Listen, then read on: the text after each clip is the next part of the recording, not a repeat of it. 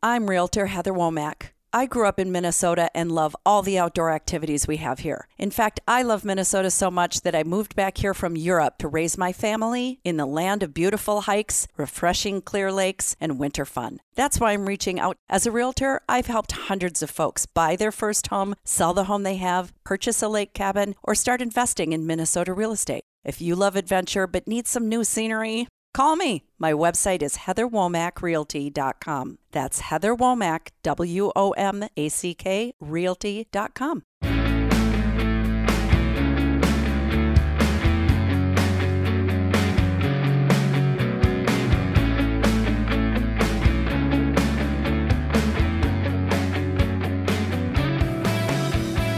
Hello and welcome to the Reverend Hunter Podcast. This is Tony Jones, the Reverend Hunter, and I am joined, as always, by the donkey to my Shrek, producer Brandon.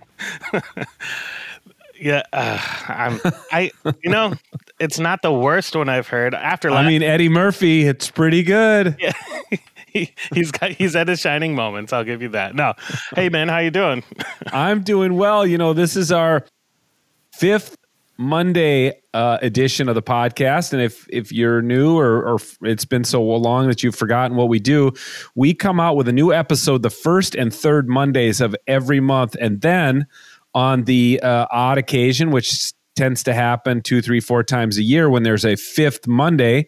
It's just Brandon and me uh, chit chatting for a few minutes, catching up on life, talking about uh, various issues. Uh, so I, I really look forward to this, man. I, I don't know you you you produce so many podcasts, and yeah, you're you're like the um, the Wizard of Oz behind the curtain. So I like I like pulling you out from behind the curtain and putting a mic in your face every once in a while. And just like the man behind the curtain, I'm just overblown guy with a with a mic in front of me and a projection on the screen. no, yeah, you're pulling. No, come on, you're pulling all the levers that make the smoke come out and make the voices big and echoey, just like the wizard. that's very. That's you know, I actually like that. And uh, see, we should have started the show with that. Yeah, was, uh, I would have called you the Tin Man to my Dorothy. We'll have to save that one for okay we'll, for we'll later. I just have a list, man. I just have a list of sidekicks on my computer, and I just like I I just pull the pull the handle and see what one pops up on the you know, and and that's what I use. So that's there's no great science to it. If you got any sidekick, uh, you know, from sidekicks from pop culture that you'd like me to call you, just text me right before we go on the air. Should be fine. And you know that actually goes to the listening audience, I guess, right? If they have anything, they can send you a message. If yeah, of course. There's that too. Yeah. well, uh, I've been um, up to a few different things. I thought listeners might want to know if they don't follow me on uh, Instagram. I want to let you guys know that sometime last year, Scott Franzen who is the owner of the Talk North podcast network and the guy who invited me into this family of podcasts. Um, you know, he was talking about the Reverend Hunter brand, and he said you should think about just like recording a a quick Instagram video every Sunday of like a little sermon or something. Um, and I was like, "Oh, that's a crazy idea. Not a chance." like, uh, I'm not a pastor like I'm not a working preacher right now. I don't really want to come up with something every week. But but the more I thought about it, the more it kind of got under my skin because I just wanted I just felt like there was some stuff I wanted to say that lent itself to a different medium than um a, an Instagram post or or a tweet or or even this podcast because in the podcast I'm always in conversation with other people. So I've started these Reverend Hunter homilies. Every Sunday I post one. Uh, I posted one today, and I've done I've done one every Sunday of the year, and I plan to do it, you know, throughout the year of 2021. Um, so they're free and they're on my Instagram account, which is the Reverend Hunter. And uh, yeah, people, I don't know, might be if you're not going to church these days because of COVID or whatever uh, and you they're always less than four minutes. So it's about the shortest sermon you'd ever want to hear. There's nothing wrong with a four minute sermon, except maybe it's four minutes too long, Brandon. No, no. That's so cool. that's you know that's um that's one thing I've been doing. I've been doing a lot of writing uh, this spring. Courtney and I uh, collaborated on a project that's going to come out in a magazine called The Northerly, and that'll be on all my social medias when that comes out. But uh, we did four seasons in the life of a cabin in words and images. Uh, so that's in production right now, and that'll be coming out. People can pick up a piece of that, or I mean, a copy of that magazine if if that's something that would uh, you know interest people. I, I I loved writing it. It was one of the hardest things I've ever written, actually. Um, so anyway, that's uh, that's coming down the pike as well. Brandon, how about you? What's what do you got cooking for the spring? Uh, for the spring, just getting out of my place, like I think most people from the state of Minnesota do. Uh, just randomly finding uh, finding state parks or trails or anything like that. The other weekend, yeah. we went uh, just on a random drive, literally from here around Lake uh, Mille Lacs and then back. Just as a oh, random, really? Yeah, just just to get out, just just something to do. So okay, yeah, just just being outside more is a is yeah yeah. You weren't you weren't far from our lake place. Yep uh, where you've been before. I, I talked to um, a neighbor today. He had driven in our road to see how the road uh, did through the winter. He, he, said there were no washouts and the beavers have not yet started clogging up the culvert. There's a creek that runs under our driveway. My grandpa built a dam. Uh, we had to put a culvert under the, the the road, obviously, to dam it up. And uh, beavers are are constant nemesis. We're constantly clearing their goop out of the they they want to clog up the culvert so that the wetland water rises. Uh, it's they're they're lazy. They're lazy asses. They don't go build their own dam. They just clog up our culvert. I can't believe it. Lazy, smart. There's a fine line there. Busy as a beaver, and then we trap them and shoot them and get it, get them on out of there. Uh, so yeah, I'm looking forward to that too. I'm looking forward to um, our next guest on the podcast. Just to give a little tease, a week from today, we'll be dropping uh, a podcast episode with Rabbi Joseph Edelheit. Uh, Rabbi Joe has been a friend of mine for a long time, and we talk about that in the conversation um, about how we came to know one another, which I think people will find is a pretty hilarious story. But then what's awesome, I think, is Joseph and I go through uh, the hunters of the Bible, particularly the hunters of what we Christians usually referred to as the Old Testament, although I'd say that um, the Hebrew scripture is a more appropriate term because, of course, to them it's the only testament. So we show them respect by not referring to it as old and and uh, the, you know the New Testament is new, but give it to them as the Hebrew scripture. But yeah, everything we talk about Nimrod and Esau and uh, hunting and why Jews don't hunt and stuff like that. I, I found it a fascinating conversation. I I found it extremely fascinating. I it as as always, uh, leave it to a guest to bring a, a different point of view for me, to, to yeah. a way of looking at things, which is really really cool. And it's only like the 80th time I've heard about Nimrod in the past year, so I'm really starting to learn about this fella Nimrod. Are you t- are you hearing about Nimrod on other podcasts other than mine, or are you just talking about on mine? I've heard of, I've heard him a couple times on this, but I've actually heard him on a couple others as well. So it's no it's, kidding. Yeah, I always just thought it was a town in Minnesota with a silly name, but it turns out there's an actual meaning to it. so, well, it's that too. It's that too. Yeah, yeah. Um, hey, I thought you and I could spend a couple minutes today talking about. Um, I mean, look. First of all, a caveat. I absolutely hate it when people talk about tweets. It's ridiculous. You know, any of us who's like, whenever I am, am watching the news or, or, reading the news in the newspaper, and they're like, and then this guy tweeted this, and then this guy tweeted that. I'm like, are you kidding me? This is the, this is what we're going to talk about. However, I'm going to break my own rule, Brandon, because I posted a tweet uh, in in the wake of the two shootings that happened last week. I tweeted something that I've tweeted many times before, quite honestly. But this time it really took off. And it's, you know, one of my most liked tweets ever with about 500 likes. And I'm just looking right now at the stats. And according to uh, Twitter analytics, it has um, 40,500 impressions. So that's a pretty far reaching tweet for me. I'm going to read it to you, and then you know you and I uh, can talk about it a little bit. Here's the tweet. I'm sorry that I keep having reason to tweet this, but here it is. I'm a hunter and a gun owner who favors universal background checks and common sense gun law reform. I didn't think that was super controversial or whatever, but it obviously hit a nerve. I mean, people, um, there were a couple people who questioned me, but the, by far the, the most people liked it, said me too. A lot of people quote tweeted it and said, you know, I'm, I'm in the same camp.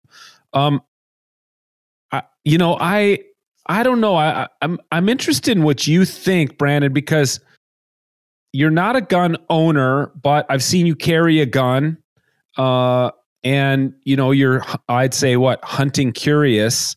Um, but i also know that you lean left on you know most political and social issues.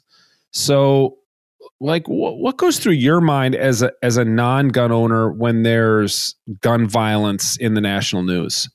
I honestly think it's it's ridiculous to the point of unnecessary. When I, I agree with you, first off, um, with with your tweet. I've I've always thought that as a person that's never really been interested in in really even shooting guns or hunting up until this past year year and a half, I always looked at as these specific guns that are being used. There's zero need for them. You don't hunt with them. You don't do anything with them except for to shoot, and that's about it.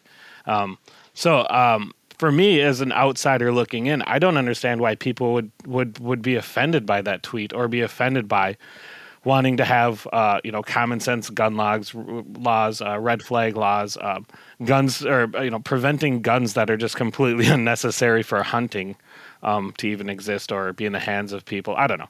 I just don't think yeah. guns that are designed after a military gun should be held by any just average Joe that's fresh out of high school that has somewhat of a clean record. I don't know.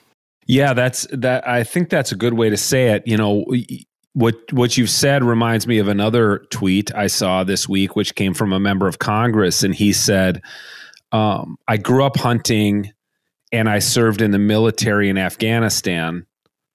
When I go hunting, I don't take a military rifle, and when I was in Afghanistan, I didn't have a deer rifle."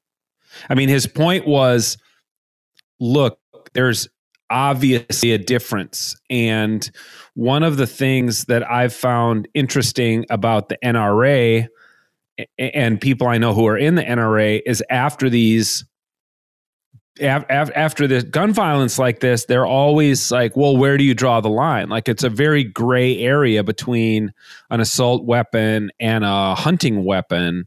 Um, who you know who gets to decide. And it, it usually then defaults to like i don't trust the government to decide. The government doesn't get to decide which gun is you know good for hunting and which isn't. But this is what this is why i use the word common sense in, in my statement because i just don't i mean there it, there has got to be some common sense that comes to play in it. And what the different factions and the arguments do so often is try to erase the common sense by kind of throwing up roadblocks and hurdles. I mean, it doesn't just happen in, you know, in in gun laws. Uh, it happens in all sorts of other things. I mean, whether people are talking about, you know, um, the immigration crisis at the southern border, um, or whether they're talking about you know ethanol subsidies or whatever. It's like there is some common sense to be had but it just it's so frustrating that so much of the way our system is set up politically that that you can't just say okay let's just like make some common sense solutions to these problems that seem to be vex, vexing our society well, yeah, and I, I would, I mean, to go back to your point of a fine line, I'm an amateur. I really know barely anything about guns. I, I get that. I know from what I see on on TV, the news, from video games, whatever. But I don't think there really is that much of a fine line from what I've learned between hunting guns and these guns of quote I don't know mass destruction. Really, mm-hmm. like even the ammo used, you wouldn't use like uh, a hollow point or whatever it is to shoot something you're gonna eat. Right, it's gonna tear it apart. So like I don't understand the point of having these things because it's there's zero purpose other than going out to a shooting range or whatever with your friends, which I get is fun. But I mean, you know, there's airsoft guns if you want to Yeah. If you want to get off on that yeah. sort of a bit, you know. I just think you know alternatives that are better. I just don't know. Right. Right. I got a private message from a guy, another hunter on Instagram, and he was like, you know, thanks, brother. I totally agree with you, but beware. Like, basically, in the hunting community, if you say anything in support of any kind of gun control, you will be blackballed in the hunting community. Which, Which crazy. I, I mean, he, he really like he gave me this warning, and I did think about, you know, like what about these conservation organizations that I'm always touting on this podcast, Backcountry Hunters and Anglers, Pheasants Forever, Ducks Unlimited, um, the National uh, Wild Turkey Federation. You know, go, you can go on down the list. These are all organizations that support the shooting sports, which is kind of the euphemism people use for hunting and you know skeet skeet shooting, uh, sporting clays, uh, trap shooting and the different th- those are called you know the shooting sports. Blowing um, up tannerite yeah i mean there's that right? Uh, and and but i don't you know none of these conservation orgs speak out after a mass shooting and say we too are for common, common sense gun laws. Um, they just stay quiet, and I'm sure they would say it's that's not our mission. Like my our mission is habitat for pheasants, or our mission is protecting public land for uh, hunters and anglers. Fair enough, fair enough. But they're also deeply embedded in the firearms industry, and they are worried, quite honestly, about losing support among members if they say anything about uh, gun control because it's such a touchy subject. And I just, I don't know. Like, I, I just worry that sometimes, whether it's individual hunters who have big platforms or whether it's these conservation organizations that also have massive platforms and really could move the needle on some stuff, but maybe lack the courage to speak out. And i i get that they want to stay on mission and on brand and i get that they don't want to um, piss off some of their members or whatever. But i do think that at a certain point like the people who own guns need to speak out. So i mean one of the things brandon that that i think is so rarely talked about but it needs to be t- like let's just say you know let's just say all gun sales ceased in America today, which of course would never happen. So we're dealing in pure hypotheticals. There are still over 390 million firearms privately owned in America. And there are about 320 million Americans. So there's more than one gun per uh, American. And of course, I mean, not everyone owns guns. So the people who own guns, like me, I mean, I own like six firearms, right? And most people who do own firearms own multiple firearms. So the the point is, even if gun sales were to stop, even if assault assault weapon sales were to stop, there are already so many of these firearms out Eh, in our society, circulating in our society. People have them, people give them to their friends, people do private sales and don't report it to the government. I mean, one of the things is, you know, one one of the questions is can we regulate these private sales? And so it would become a felony to sell a gun to somebody if they didn't go through a background check or a mental health evaluation or whatever or on the other could you even like give a shotgun to your grand granddaughter without her getting a background check. I mean, it, it, I get that it's tricky, but I also think people are pretty on on the other side. I just want to argue on the kind of the pro gun side. It's like I think a lot of people who are arguing for gun control don't realize how many guns are out there already. And like these problems aren't going to go away if we just pass laws saying what kind of guns can be sold and what can't, because there are hundreds of millions of guns already in America. Well, and that's you know, there's there's probably a hundred million plus more than that that we don't know about in America that are illegal and floating around and everything else. I mean, I, I, I totally get that, and I'm I'm on I'm board with you when you need when you need certain people to to speak out. I I and it's kind of a loose tie, but not really. It's also the same people that are for land conservation that will do mm-hmm. anything to conserve land, but then right. people in office that are willing to put you know to drill in that land and open it up for for private funding and for private ownership so and they won't stick up for that either so it seems mm-hmm. more like a, a, political issue in the long run and i know that's stating the obvious than anything yeah a lot of these people do have true convictions but when it comes to voting on those convictions they look the other way because they're supposed to vote a certain way based upon a certain belief and that's my yeah Right, and they, and they, yeah, exactly. And you know, I I think there are. I mean, back to the back to common sense. I, I'm just all for the common sense, the practical kind of. I'm kind of like the no bullshit. Let's just forget the bullshit and all the political posturing and whatever. Common sense. What's common sense? Well, one thing I think that hunters and conservation orgs could do that would show good faith to the broader American populace and actually make a difference is things like let's make sure people have gun safes. Let's make sure people have trigger locks. Like, do you have a gun? Do you have five guns? Are they in a gun safe?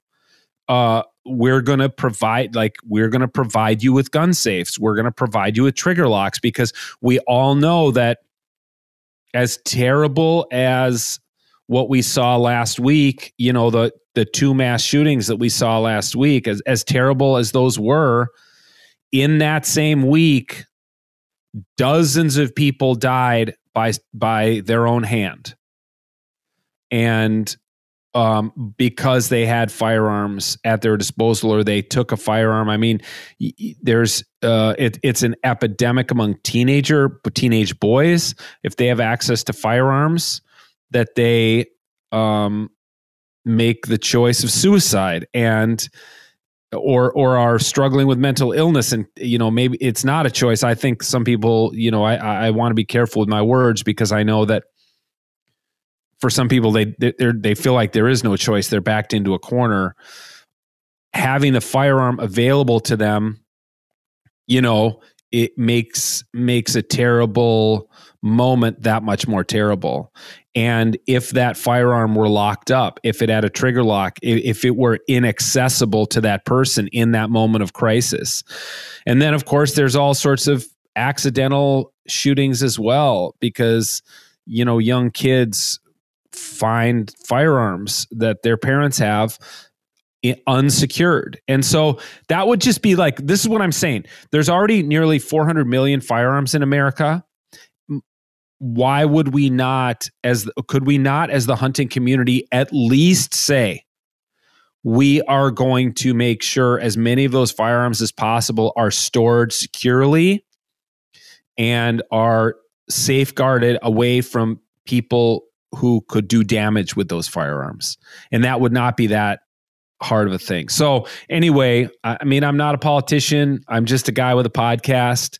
But uh, i do I do look for, you know, I, I hope we can find some pragmatic common sense solutions. Well, yeah, and my last comment on it is just because it's an argument I hear all the time: the good guy with a gun saving yeah. the day. But how many times out of all these hundred, these thousands of incidents in the United States in the past 20, 30 years, how many times has a good guy citizen, not a cop, just a good guy right. citizen with a gun saved the day? And it's I, happened I, like a couple, a handful. Right. Maybe like maybe like ten times out of the thousands. So right. it it's it's such an argument I hate hearing. I'm all for what you're saying. Just gun safety. We've got them. So it's not about what we'd like to do in the future. It's the problem that we have now and how can we take care of it now. And you're right. Common yeah. sense laws, background checks, providing locks, making sure everybody's just safe. We've got the problem. Let's see what we can do to fix it now. Right. Right. Well, there's one other uh, hot topic in the hunting community this week that I just want to weigh in on briefly, and that's that at MeatEater, uh, which is Steven Rinella's uh, hunting and fishing multimedia platform, and like the, you know, the 900, 9,000 pound elephant. How big, how many pounds is an elephant? I don't know. Many, many ton elephant in the room of, of the hunting community because it's so dominant TV show, website, podcast, etc. Steve's brother Matt wrote a column for the MeatEater website in which he argued against R3, which we've talked about many times on this podcast, which is recruiting, uh, re engaging, uh, ret- recruiting, retaining, and re engaging hunters. And the first one is the most important it's hunter recruitment. And he's like, basically, I don't like R3. I mean, he's got all these different graphs on there and and but but what has really angered people is I don't like R3 because um when I go out to hunt in the wide open places in west in the western US uh there's other people there and they're crowding out my hunting ground which used to be exclusively for me. Now there's other people out there. There's a lot more to his argument than that but that really pissed people off. He, you know here he is a very privileged white guy whose brother is a hunting rock star. I mean one of the ironic things about matt rinella making this argument is I a large part of the uptick in interest in big game hunting out west is Steve Rinella's MeatEater and the TV show. Like you're not seeing an uptick in South Dakota pheasant hunting or North Dakota duck hunting, but that show so uh, romanticizes the big game hunt. And and honestly, a lot of the hunting shows, like on the Outdoor Channel or the Sportsman's Network or the Pursuit Network, there are, of course, shows like The Flush, which are about pheasant hunting, and there are duck hunting shows. But the vast majority of those shows are about shooting cervids, deer, elk, moose, things like that, big game hunting. And the popularity of that in those media streams has led to more people uh, going out west and trying to hunt like that. I mean, I did it a, a, year and a half ago when I went to Colorado, and and I remember saying on the podcast, you know, after that that every trailhead had six pickup trucks in Colorado during the elk hunt. Like there were the the mountains I was in were crawling with elk hunters. And when I asked people out there, oh my gosh, you know, was it always like this? And they're like, no, no, no, this is because meat eater. Like everybody wants to shoot an elk now because it's become super popular. So, I mean, that's my take. It's just interesting. I'm not going to blame MeatEater because I think you know MeatEater's done a great job for recruiting people into hunting, and I'm I'm not going to piss on Matt Rinella for having an opinion that's different than mine, but there has been a lot of pushback in the hunting community from like hunters of color, for instance, and, and you know people who are trying to diversify the ranks of hunters with women and people of color and people who aren't traditionally the hunters of the last 50 years, which have been like middle aged white guys like me, um, they're really mad about that column. So, uh, you know, I'm I just thought I'd talk about it for a minute. I'm paying attention to it. Uh, and I think probably Matt Rinella stepped in it, you know, and maybe it'll provoke a bigger conversation. Maybe MeatEater will get more involved in R3 efforts. Uh, but, you know, I've talked about it a lot on this podcast with everybody from Mark Norquist to Meadow Kaufeld and, and others who have been very heavily involved in the R3 movement. And so obviously I'm on the side of R3 and in recruiting new hunters. And Brandon, that includes you, buddy. Well, absolutely. I uh, I'm a fan of R three as well. I mean, yeah, it's I think it's a great idea, especially when when you just look at the numbers. Like I've heard uh, several times on several shows. Yeah, it, it makes sense. I yeah, I, I, get the guy's got a point. I don't understand his point or agree with his point. right. I, I, get the guy has a point. And like you said, maybe some good came of it. Sometimes you got to stir up the hornet's nest and see what happens. So no, that's very true. And I'm I'm I'm not averse to stirring up the hornet's nest when when it's necessary. Like tweeting, uh, you know, in favor of some kind of common sense gun reform. So I think we should do that. Well, Brandon, you're the man and uh, you might not be quite as funny as Eddie Murphy as Donkey, but close. I mean, I'll take anything. Eddie Murphy's hilarious. Eddie Murphy's hilarious. Uh, well, like yeah, donkeys. I mean, they're hardworking, right? It's not like the worst thing to be called. So I'm cool. no, I'm not gonna. It's not like I called you an ass. I mean, hey not outright. Bible, some Bible humor there. Well, friends, we thank you for listening. We hope you enjoy these fifth Monday uh, episodes when they roll around. Be sure to tune in next week for my conversation with Rabbi Joseph Edelheit. I think you'll really enjoy it. I got some really fun guests lined up uh, for the spring, including, um, well, I'm hoping to get uh, the the founder and leader of the band Cloud Cult, which is a lovely band I love. Um, I know the guy who's going to be the chaplain on the Appalachian Trail this summer, and he's going to do a before and after. Um, he does his six month job on the on the AT. So yeah, we're going to have some fun guests this spring. Um, everybody, stay safe out there. We almost made it through this COVID. It's almost over, and uh, get your vaccine. Wear your mask. We love you. Make sure you subscribe, rate, and review. And until next week, have a good one.